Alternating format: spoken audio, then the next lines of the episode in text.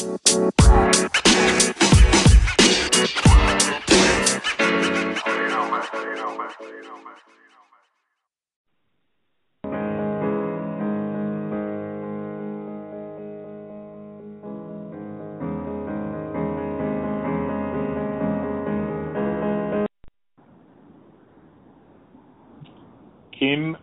Toovey. And everyone, welcome to the second round of Common Ground with Sean. Thank you for tuning in. And Kim, thank you for joining me again. And when I say again, I mean because we actually did this yesterday. Yeah, tell the it, people, Sean. Tell the people how it played out. And it didn't work. So it's actually quite funny that this is this is episode two and round two for this amazing interview. So I'm looking forward um, to having a chat with you again and um, yeah, ho- hopefully it can be as dynamic as last time.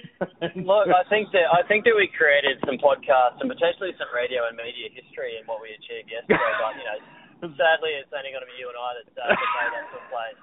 In fact, I, I think the word John Laws was mentioned, and um, yeah, you know, it was it was okay, but we'll, we will start again. So, um, everyone, welcome to the second episode, and, and thanks for tuning in.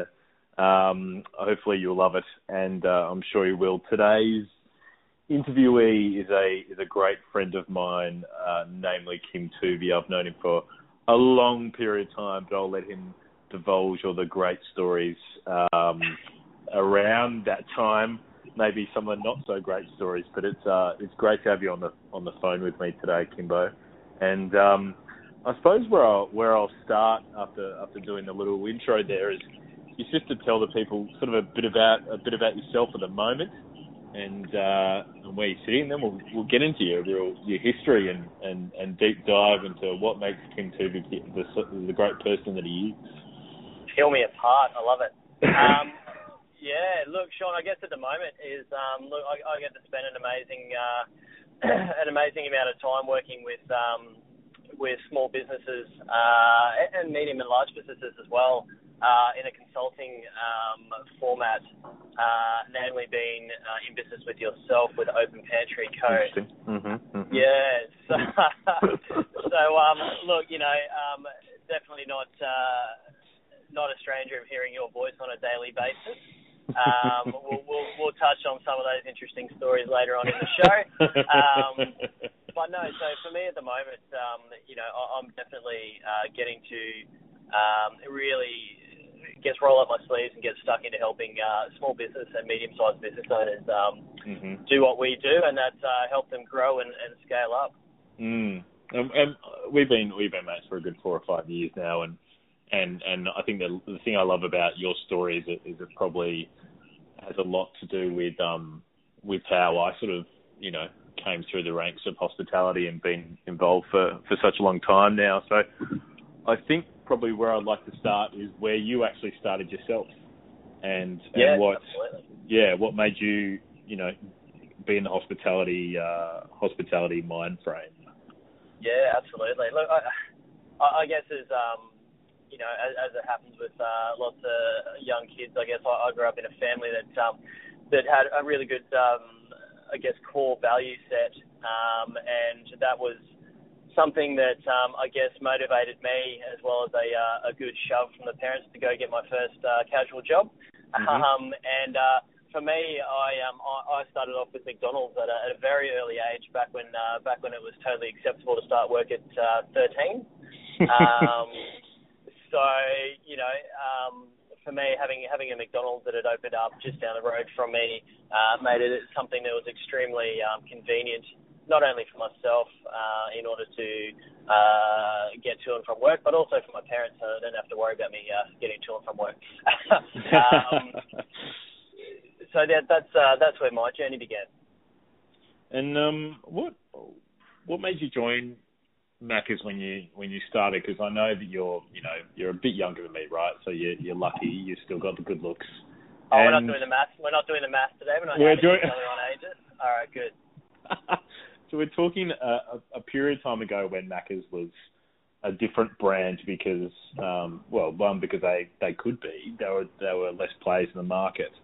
So, uh, just explain why you decided to join Macca's rather than than any other brand at that period of time. I, think um, I think a couple of reasons come into that. Again, um, uh, having heavy sport commitments when I was younger, um, I think something that was uh, convenient. Um, mm-hmm. from accessibility, very flexible as related to allowing me to focus on my sport as well as uh, schooling, which I, I just had to do. Um, uh, and also, you know, at the same time, I had uh, I had lots of friends that uh, were already uh, working uh, within the organisation as well, and uh, had had nothing but uh, amazing things to say about working there. So, um, you know, and, and again, there's obviously the the added bonus of you actually get paid to be somewhere. Um, Always a good thing. So, mm-hmm. Yeah, look, and you know, I think by this day's standards, you, you look back at, uh, I think my starting rate back in the day was about four dollars twenty eight. Um, wow. And you think you work you work uh, you work four hours and you still don't have enough money to draw out of the ATM. Um, so um, look, definitely definitely a different uh, a different era and a different time that I, I began my journey at McDonald's. Um, mm-hmm. Well well back before. Um, uh, before any of the new kind of menu options that are that you now see in a McDonald's when you walk into it.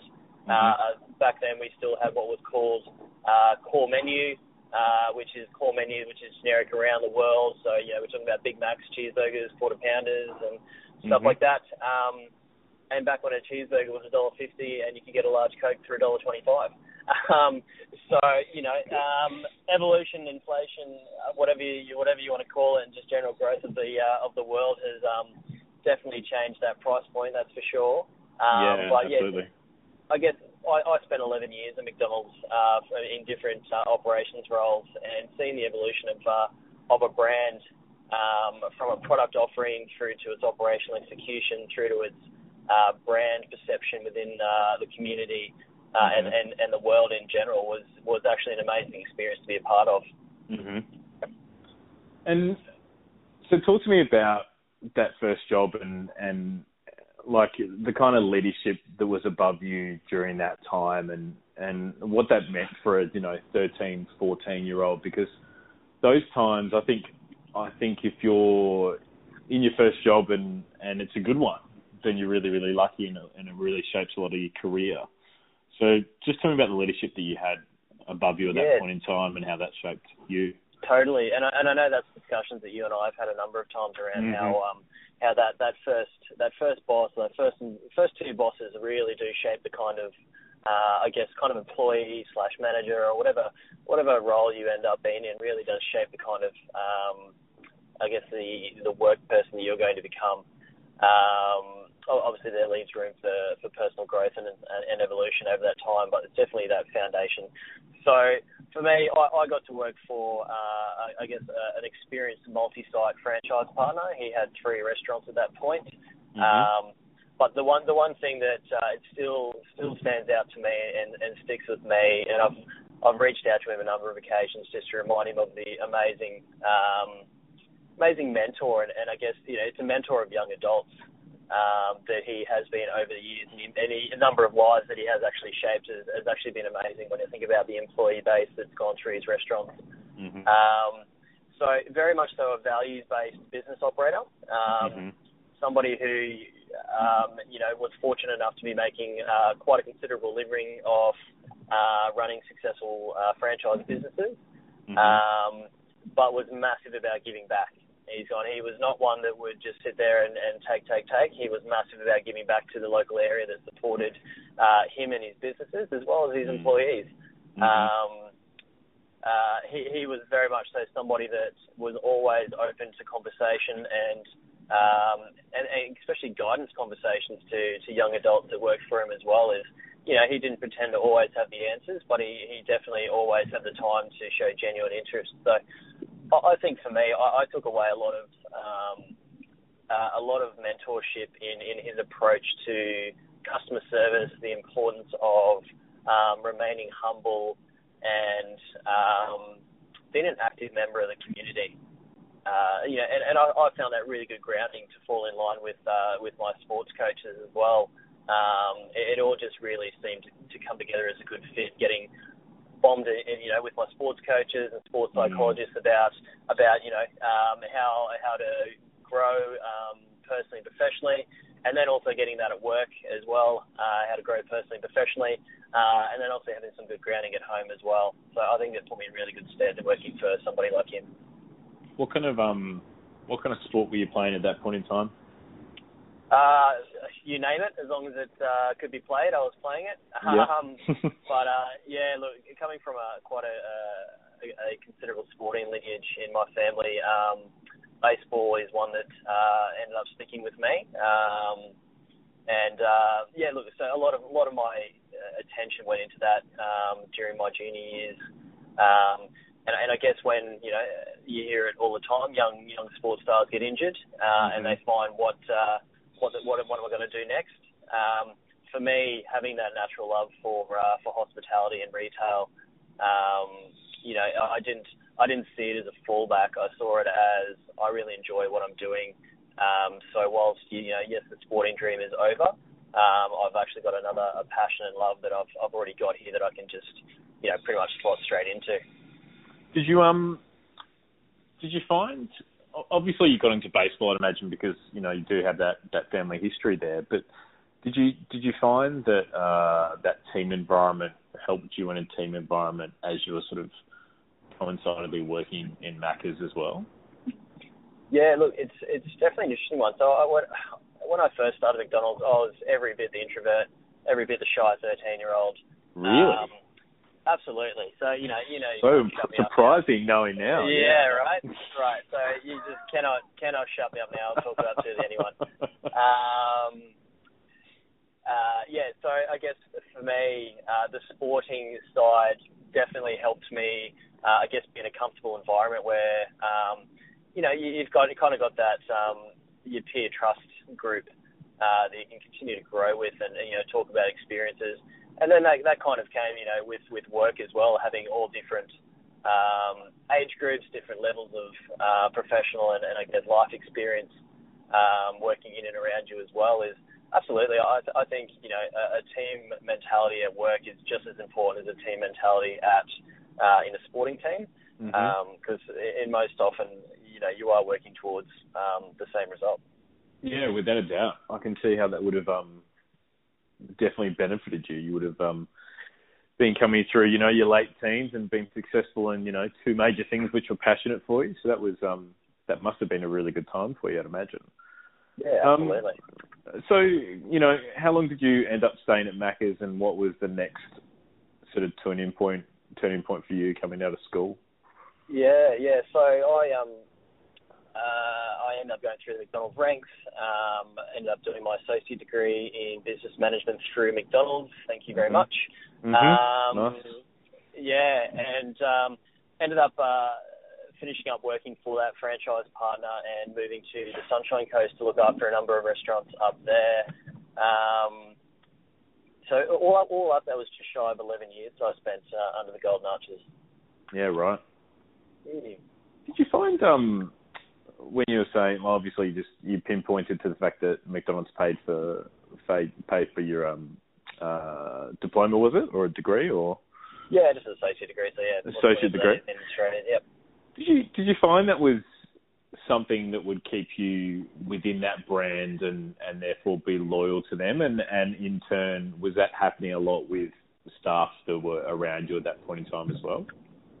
Yeah, I think um, I I was one of the one of the first to go through um, I guess one of the school based traineeships with McDonald's. Um, mm-hmm. And you know, obviously, many many more companies have jumped on board, and many different training organisations have come on board to offer a different type of uh, a different variety of uh, offering in in this space. Um, mm-hmm. But I, I definitely found that is um, I guess that was a starting point for me uh, as a as a I guess a crew trainer as it was known back then.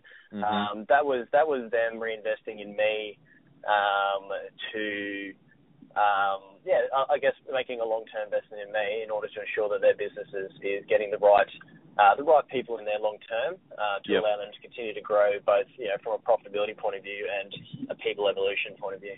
Sure. Um, so yeah, definitely for me, going through all the different courses, you know, different management courses that you do go through at McDonald's as you go up the ranks, uh, it is definitely uh, it's not a cheap thing for McDonald's to do.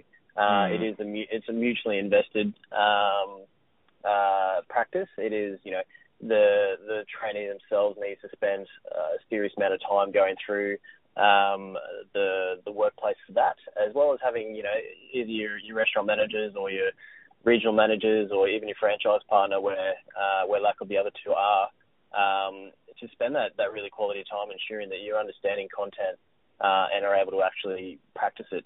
Um, mm-hmm. Yeah, a massive investment, and I think it is definitely something to be recognised that McDonald's 100% still do uh, invest in their people.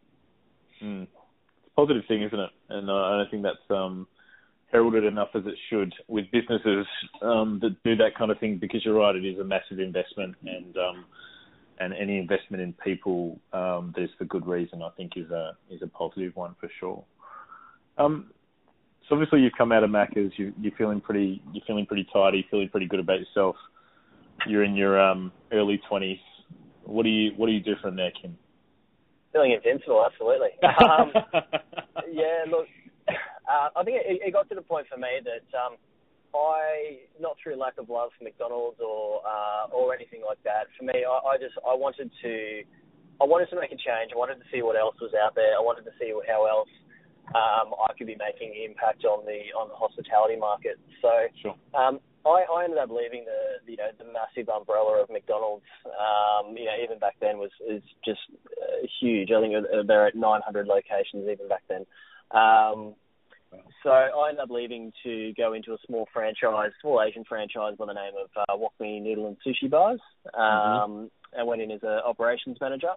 Mm-hmm. Um, I spent about six months in that office, and and I definitely got a, a ground roots um, understanding of what the real world is uh, mm. as it relates to when you don't have uh, a billion, you know, multi-billion dollar infrastructure behind you like McDonald's does.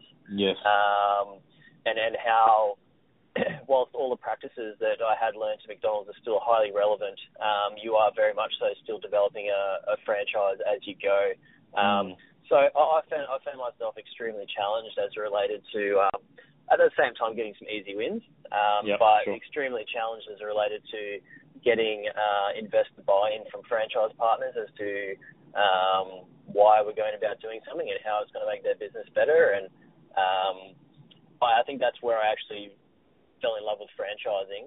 Uh, to be completely honest, um, mm. is getting to getting franchise partners across the line on on how much you can actually benefit their business by making small changes. Um, which I guess you know after six months ultimately led me to becoming a franchisee myself. How did you? I think a lot of people listening probably would have been from you know big businesses, and they might have transitioned to the small businesses because they felt it was probably where they're best suited. So a lot of a lot of people in their sort of uh, late teens, early 20s will will work with big conglomerates because they believe that's the right choice for their for their career, and then depending where they uh, end up and where their life transition goes, they sometimes move into smaller businesses because they want to feel more at home or less of a number and that kind of that kind of thing, depending where your first job was. Um, how did you find that transition um, from going from McDonald's to to Wok Me and sort of putting in those systems and processes you would have learnt at Macca's in the new business. And did you did you find that everyone was like, "Wow, this is incredible," or did you or did you find that the people took a bit of time to relate to what you wanted to what you wanted to do in the processes you wanted to bring through? Well, I, I think it's uh, it's definitely something that took time. Um, again, you know, a, a small franchise system, um, uh, you know, at, at, points in time, generally first business owners were the franchise partners, um, very much so hands-on owner operators. Mm-hmm. Um, potentially no exposure to bigger uh, bigger companies previously. Mm-hmm. So I, I, guess I guess for me, um, it, it, was very much so about um, trying to create uh, the big picture message uh, and then trying to sell off little parts of it um, in order to complete that big picture. So, look, I, I think it was definitely something that I, I found very challenging.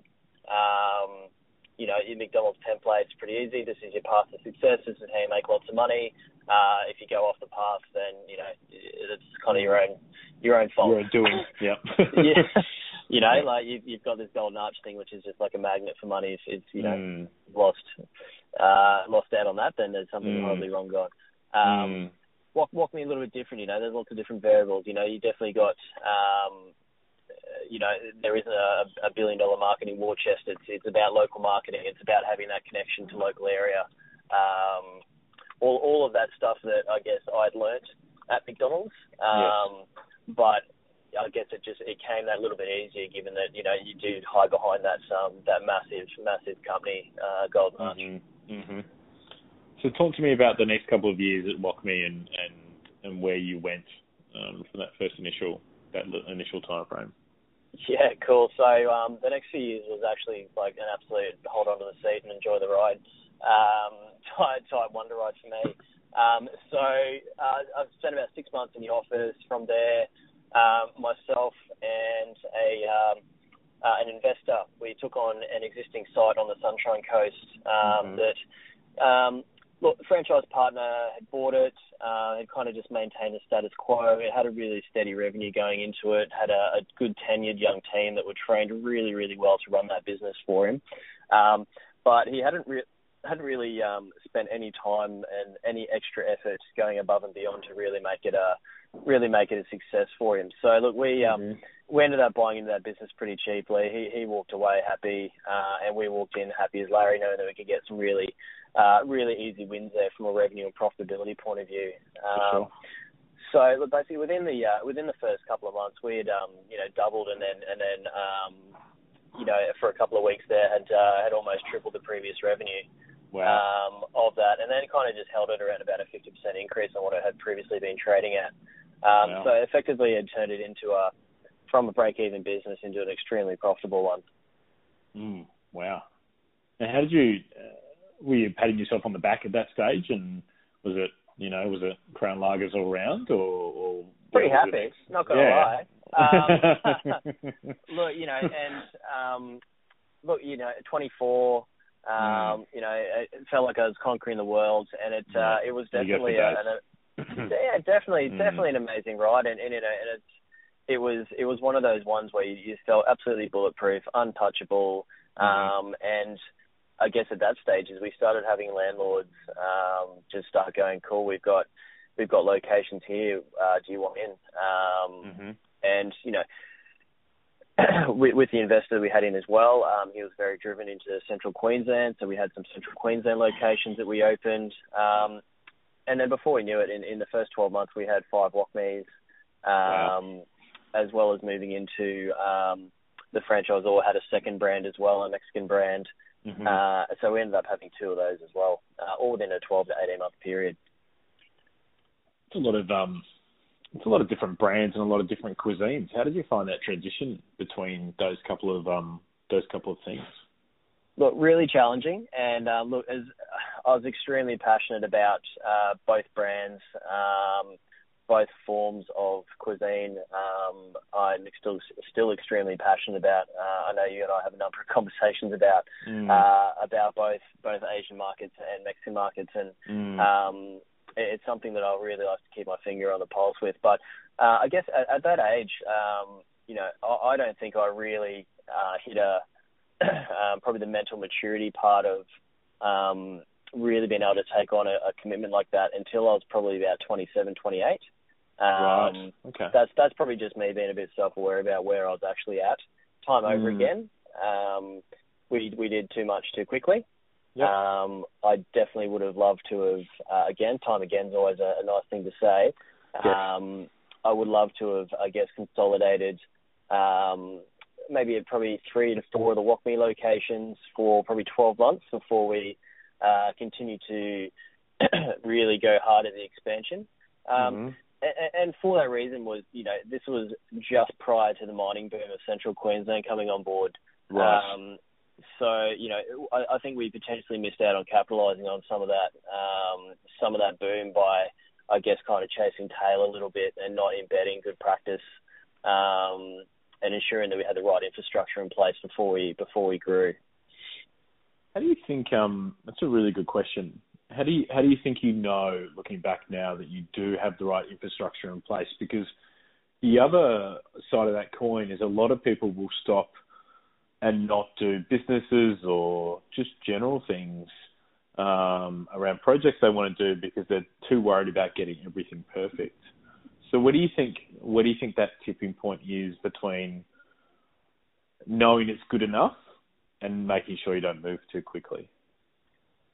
I think um, I think it is a fine line to run, and, and you know, I think um, you know everybody's got their their own interpretation of perfect and what they're what they're willing to accept um, as uh, they've been happy enough to allow the customer to experience that. Um, you know, my my business partner at the time had always said that you know, uh, Kimbo, you're always worth you're always worth 25% extra revenue whenever you're in one of our stores. And I didn't I didn't right. quite I didn't get him I didn't understand him at the time. I've just kind of gone, yeah, okay, righto. But Mhm. he could actually tr- plot it out for me on our on our revenue maps and just go, um, you know, I can tell that you're in Rockhampton that day. I can tell you're in Gladstone because I was literally working on the one percent stuff with the with the staff on at that point in time. Um, And I think looking back on it is, you know, if you can identify, um, and it's probably doing small experiments within your restaurants or, or your your retail business is is just doing those small experiments and working out the days that you're not there, are you Mm. achieving the same kind of little KPI wins that you would be when you are there? Yeah, absolutely. Um, you know, whether whether your average sale is still the same or higher, uh, whether a certain you know promotional offer is being pushed as hard. Um, Mhm. I think I think those and setting like your little indicators like that in the business are definitely um, one of the ways to get a bit of a health check as to whether you are in a point where you can start looking at doing a second or third location is making sure that foundation is strong of uh, of best practice before Mhm. really looking to move forward. Awesome. Um, so moving on from moving on from there, and and um, you've got some you got some big businesses running. What was the next? What was the next transition point for Kim? What happened next? Yeah, so one of those classic stories of overreaching too quickly, unfortunately, is um, Mm. we uh, we we made a, a, very big investment in uh, one of our restaurants on the Gold Coast, um, and then one of those tales of um, a series of unfortunate events played out. Um, From uh, liquor licensing delays through to shop fit out delays through to uh, shop fit out build costs blowouts through Sure. to um, through to I think it was the wettest summer that uh, the Gold Coast had experienced for goodness knows how long. Um, yeah, absolutely. And um, yeah, like to the point where I think it rained uh, like something like 70 out of um, out of 90 days of, of summer. Wow. And uh, on the on the Gold Coast, that is just um, Unheard of. uh, a, yeah, and it's and it's a recipe for absolute disaster for, Mm. for small business. Mm. So look, it, it got to the point where um, the actual the outlay of, of keeping that business running, and, and we, we, we pumped the marketing in that in that restaurant really hard, and really tried to uh, execute with excellence in terms of what we're doing on a daily. Um, and, and it just got to the point where, from a cash flow point of view, we were just crippling the rest of the company. Um, where we, we did have a, a healthy a healthy business, and it was one Mhm. restaurant that was really just pulling us down. So Mhm. we um we, we ended up making the decision to uh to actually walk away from that that restaurant. So unfortunately, costing up quite a considerable amount of capital as well as um as well as the you know the rather large rent lease that we had there as well. yeah, absolutely. Um, yeah, and then uh, it actually got to the point where you know we you know between creditors and um, uh, and uh, bank uh, debt, we we made the call to actually start winding up the company. Um, it, it had kind of gotten unfortunately to the point where it wasn't fun anymore. Um, and for me, for me and, and my business partner, we'd always set out to you know let's have some fun. If we make make some money and we have some learnings along the way, then those things are absolute positives. Sure. Um, but we kind of made that pact from the beginning. As soon as it's not fun anymore, then we need to be looking to do something else. Um, so ultimately, that's that's what we ended up doing. Was it a was that at the end of the day like was it, how hard a choice was that to make that decision and not to just think you could trade your way through it? Oh, that's like absolutely um, not the. it's probably it's probably one of the hardest times in my life. Um, Looking back on it, Mm-hmm. that I think I grew. Um, I think that was probably my biggest personal growth journey that um, I've undergone in my life to date. Um, Right. I think I learned a lot about myself and what um, how far I could be, I guess, stretched emotionally uh, and professionally. Uh, and look, Sure. I, I think I made some bad choices that um, have ultimately cost me some uh, some professional and, and personal relationships Mm-hmm. um, through just you know not being ready to, to deal with situations or um, stresses or just not having conversations uh, in general that could have prevented certain situations. Yeah. Um, I think that's a big learning um, that I look back on, but at the same time, the decision to walk away and you know uh, owe some owe some money to uh, to some banks, uh, it's not an easy one to do. Um, it's not one we took lightly, um, but again, it, it wasn't um, it wasn't fun. And whilst we could have traded our way out of it, um, we potentially could have ruined some healthy businesses from a sale point of view by us not being motivated um, and not not running Mm. them. Yeah, not running them with uh, with the same passion that they deserve to be run with.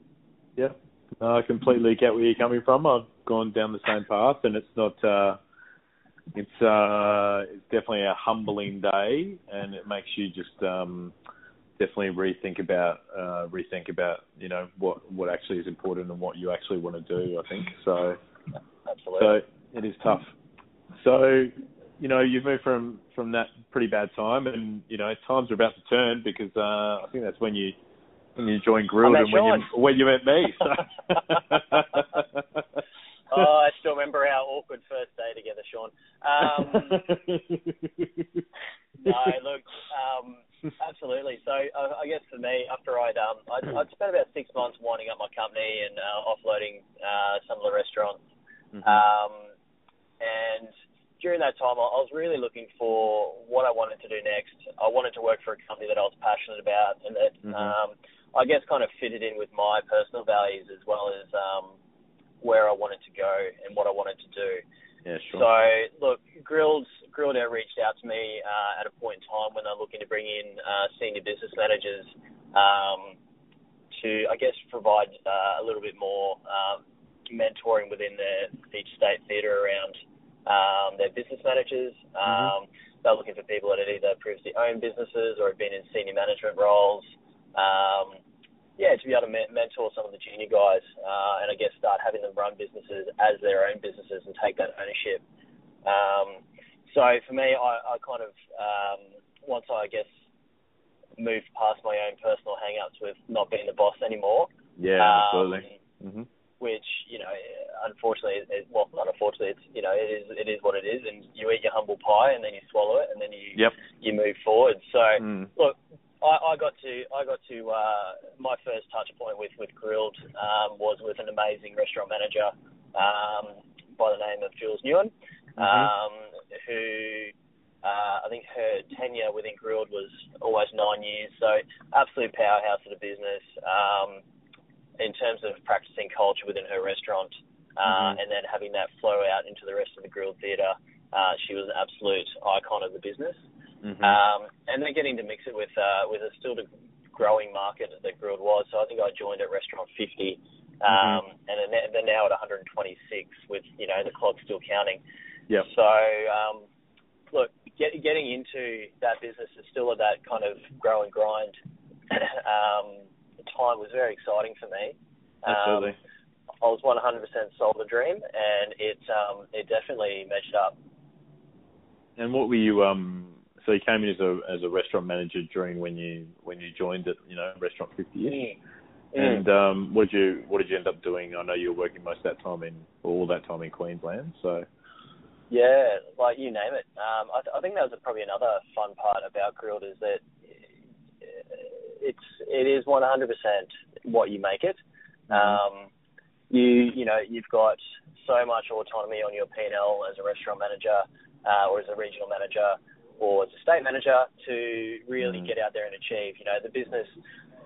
The business is pretty simple, uh, although at the moment it's you know kind of scaling up its offering, but we've always Mm. kind of referred it back to its its burgers, chips, and drinks. Um, Like it's it's not rocket science what we do; it's just good hospitality backed by great food. Um, so the autonomy to go out there and market your business to the local area and get and get that I guess that local connection um, is, is absolutely massive. Uh, and then executing that when you're in restaurant, it's, it's one thing to be going out there and selling it the dream, but then if you don't live up to it in restaurant, people just think you're uh, you're you're cracked. So Mm-hmm. um, Absolutely. so from running from running restaurants, opening restaurants to uh, you know uh, training countless franchise partners and restaurant managers and assistant managers and um, yeah, completely lost count over the years. Um, yep. but I um I and you know this very well. I um I ended up ending my time with Grill'd after about four years as an area manager for Queensland. Mhm. Um, by that stage, I think we'd grown to 32 restaurants in Queensland. Yeah. Um, and you know, grown the business from a, an average revenue that was probably shouldn't throw numbers around, and I won't. Um, but it's definitely had considerable growth um, during that period of time. Yeah, without a doubt. It's um, it was really interesting during both our times there to, to see uh, what was relatively a, a medium-sized business really go into a massive conglomerate and but still stay humble to itself. It was um, it, it's it's it's those kind of businesses and experience set you up for uh, you know the next ten or fifteen years of your own career and and really figuring out what is actually important and how it is important, uh, how it is possible to actually scale a brand um, but doing it the right way and not um, not just you know selling out and overcapitalizing. So um, yeah, look, and I, and I think that's yeah, I, I think you're dead right there, and I think if we look at a, a business that's built on values and, and decisions are made around uh, the company's core values, is mm, you know that, that that business has had ample opportunity to make you know millions more dollars in profit over the years through making decisions that other businesses may make, but due to it going against the core values that conflict with, uh, you know, whether it be people or the brand itself, mm, um, you know, they really have stayed true to it for the most part, and um, that's that's why people, you know, fall in love with the brand. yeah, without doubt. So you've um so you left Grill'd and what did you what did you do after that one, Kimbo? Yeah, so finishing up with Grill'd, um, you know, it, for me it was not through lack of again, not through lack of love for the company. Mm. It was I'd um, I'd had a chance meeting with um, a Brisbane entrepreneur by the name of Damien Griffiths, who, Mhm. um, if anybody knows, is the founder of Doughnut Time, um, as well as countless other successful businesses in uh, in Brisbane, um, and they're, they're all absolute icons. Mm-hmm. Um, so getting getting tied up, I got brought on as the national operations manager for Doughnut Time and his ice cream brand, Mr. Fitz. Um, so very exciting time joining a, a startup business um, that was about to start growing out of control Yep. uh, from a from a location point of view. Yep. Um, getting brought in in order to put some structure in place around how it operates on a daily so that it could expand smoothly. Mhm. Um, you know, we're, we're talking a business that uh, didn't have managers in each state. Um, you know, inconsistencies around how we delivered um, service in stores.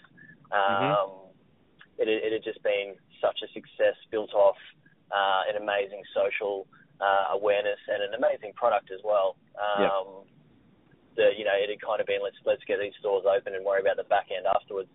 Uh, so Absolutely. that that was 100% uh, what I was brought on board to shore up for him. hmm And how did you find that transition from a from a Queensland-based role with the other two, uh, well, three you've been a part of at that point in time, and then going into a national role where you you know you're delving into markets which you knew but didn't intimately know. Did you find how how big a challenge was that for you to transition into? Massively, yeah, absolutely Mm. massively. And um, look, I think as as everyone does when they, um, I think you'd be hard pushed to find somebody who makes a very very smooth transition uh, into the role above without any hiccups.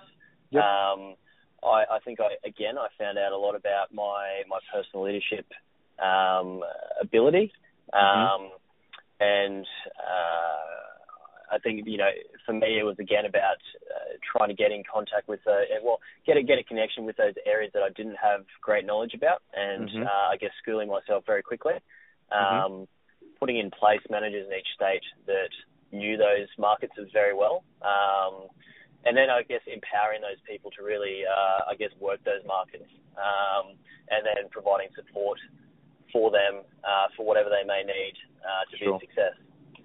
So look, that's, I guess that was kind of my my key about how I uh, chose to go in there and operate. Mhm. Um, and look, I, I guess if I look at a legacy, you know, the the managers that I put in place um, uh, when I was there are still there and are operating extremely well.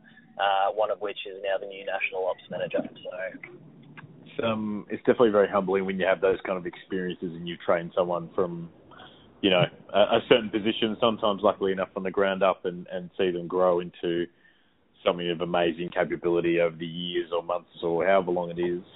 But um, and see them, you know, do a job that you've done or and do it better than you or, or do it at the same level is is really exciting. So I think uh, I know for both of us, I think that's what that's what keeps us both motivated and wanting to to do those kind of roles. And I think anyone listening who's a who's a um, professional in management is is of the same ilk if they're if they're worth their salt. So.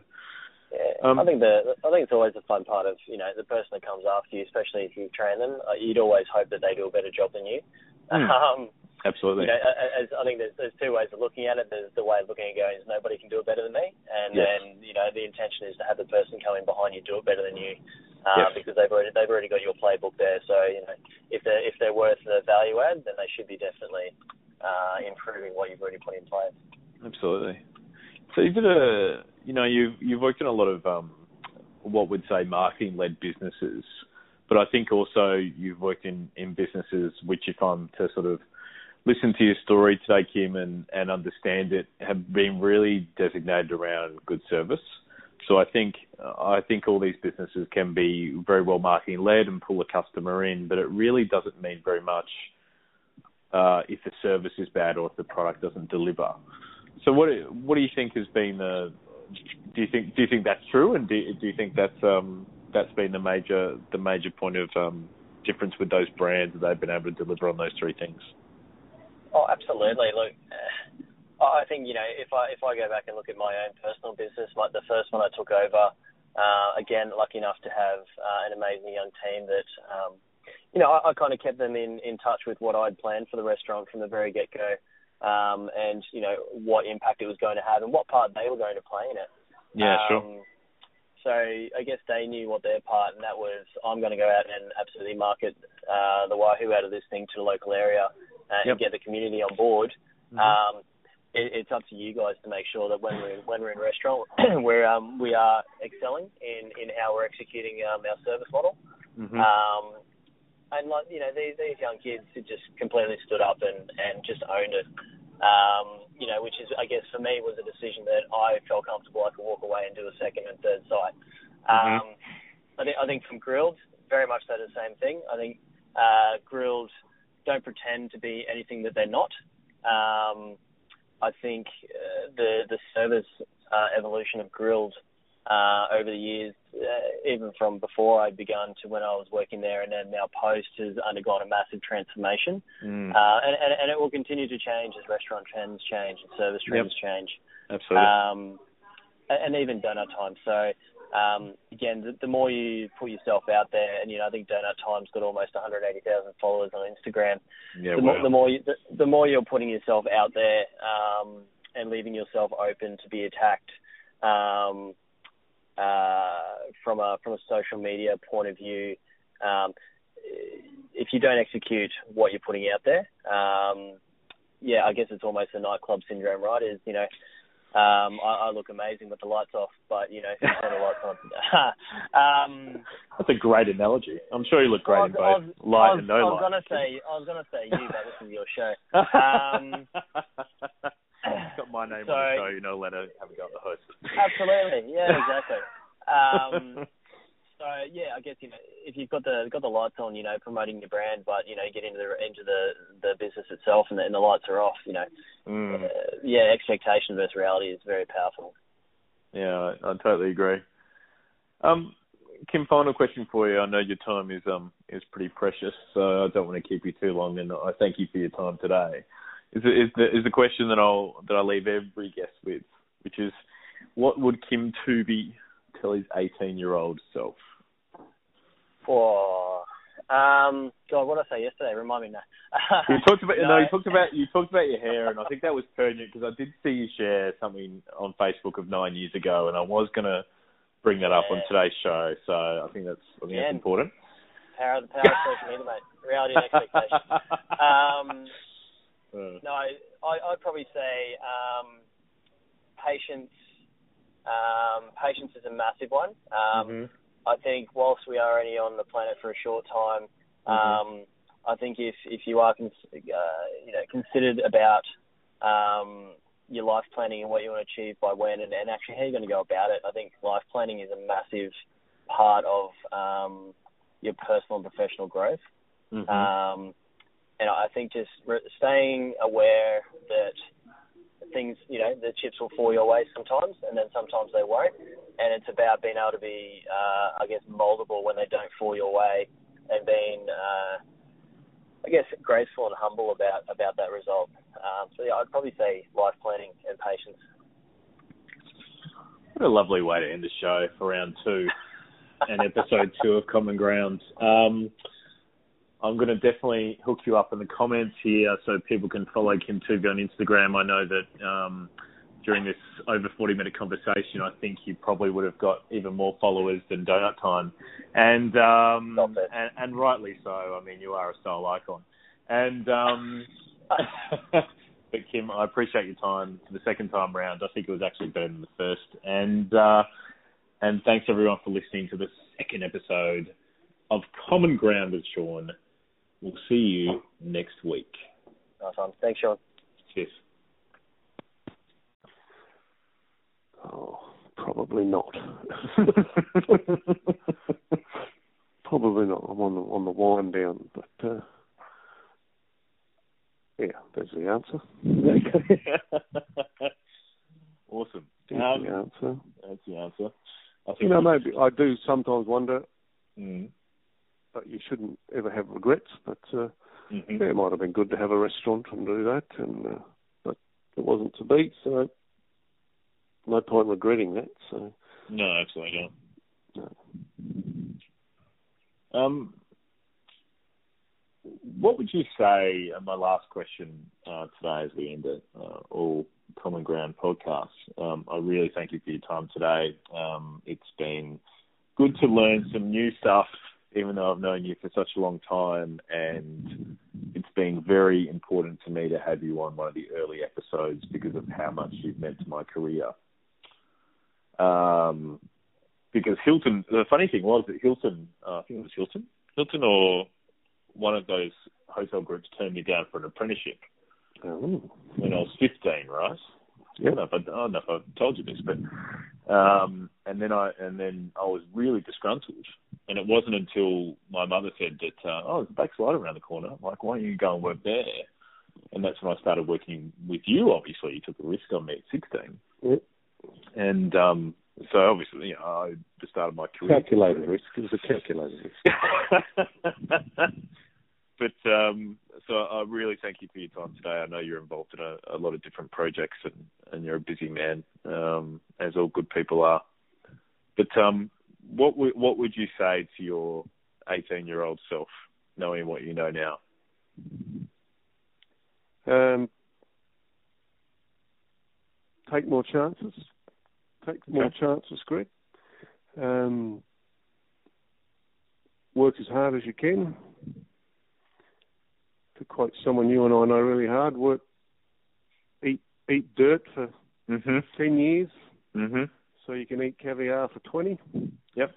Or for the rest, but um, yeah, just uh, don't listen to what people say. Follow your heart. Do what you have with passion, and work bloody hard. It's hard work. Work hard, and you'll see the Mhm. rewards. Can't agree more. And don't worry about the small shit. Mhm. Because it will all work itself out. I think. I think we both know that pretty well. And get Great a haircut. hug it. And get it. it's always the haircut.